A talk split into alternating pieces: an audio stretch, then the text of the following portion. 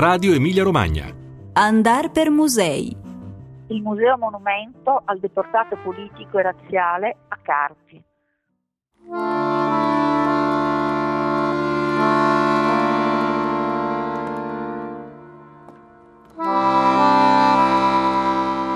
Cari ascoltatrici e cari ascoltatori, ci ritroviamo col nuovo anno, ci ritroviamo abbastanza a ridosso da quello che è stata la giornata della memoria, questo evento così importante per sottolineare una tragedia che mai dovremo dimenticare e per osservare con questa consapevolezza anche la vita e le situazioni in cui ci muoviamo oggi in un orizzonte sempre angustiato da conflitti e da sofferenze. Vorrei quindi portare la vostra attenzione sul Museo Monumento al Deportato Politico e Razziale e al campo di Fossoli, due realtà molto vicine nella provincia di Modena, Carpi e Fossoli. Fossoli un nome ben noto perché è stato un campo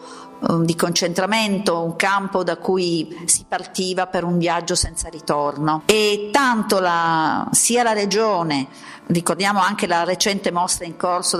organizzata dall'Assemblea legislativa che eh, muove da una mostra, dalla prima mostra che fu fatta nel 1955, dedicata proprio agli errori del lager, agli orrori dello sterminio nazista. E eh, dall'altra parte mh, questo museo di Carpi che adesso vede anche il suo percorso, il suo allestimento raccontato in un volume, in un volume appena pubblicato da, con la curatela di Patrizia Tamasia per i tipi di una delle collane dell'Istituto per i Beni Culturali, il Museo Monumento al Deportato Politico e Razziale di Carpi unisce i due percorsi, quello di Fossoli e quello del Museo di Carpi e racconta attraverso i documenti, attraverso le immagini, quello che deve essere il nostro porci con una memoria che non è solo commemorazione, ma è imparare, educarci ed educare. Due realtà che servono a noi e servono soprattutto per eh, far crescere i giovani, coloro che non possono avere anagraficamente alcuna memoria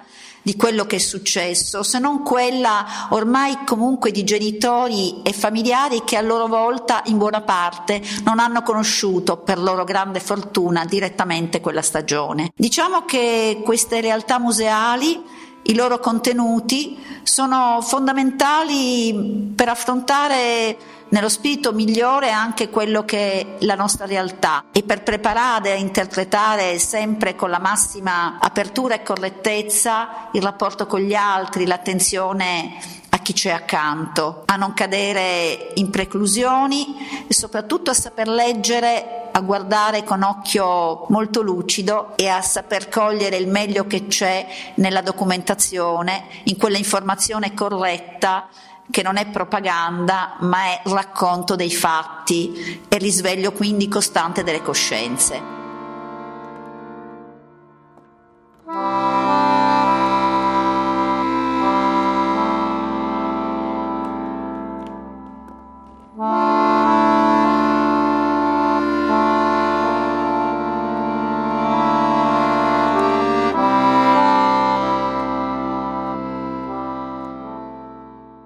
Prossimamente ci sarà la presentazione di questo libro proprio a Carpi, ne torneremo a parlare in un'altra sede, ma soprattutto nei vostri progetti, anche con i vostri ragazzi, con i vostri figli. Inserite l'idea di questo percorso, l'idea di passare insieme una giornata a riflettere su eventi che sono così parte della nostra esistenza. È un invito che rivolgiamo soprattutto pensando ai più giovani, ma anche per noi noi rispolverare costantemente un passato molto recente, molto impegnativo è il modo migliore per essere buoni cittadini. Grazie, al prossimo appuntamento. Un saluto da Valeria Cicala.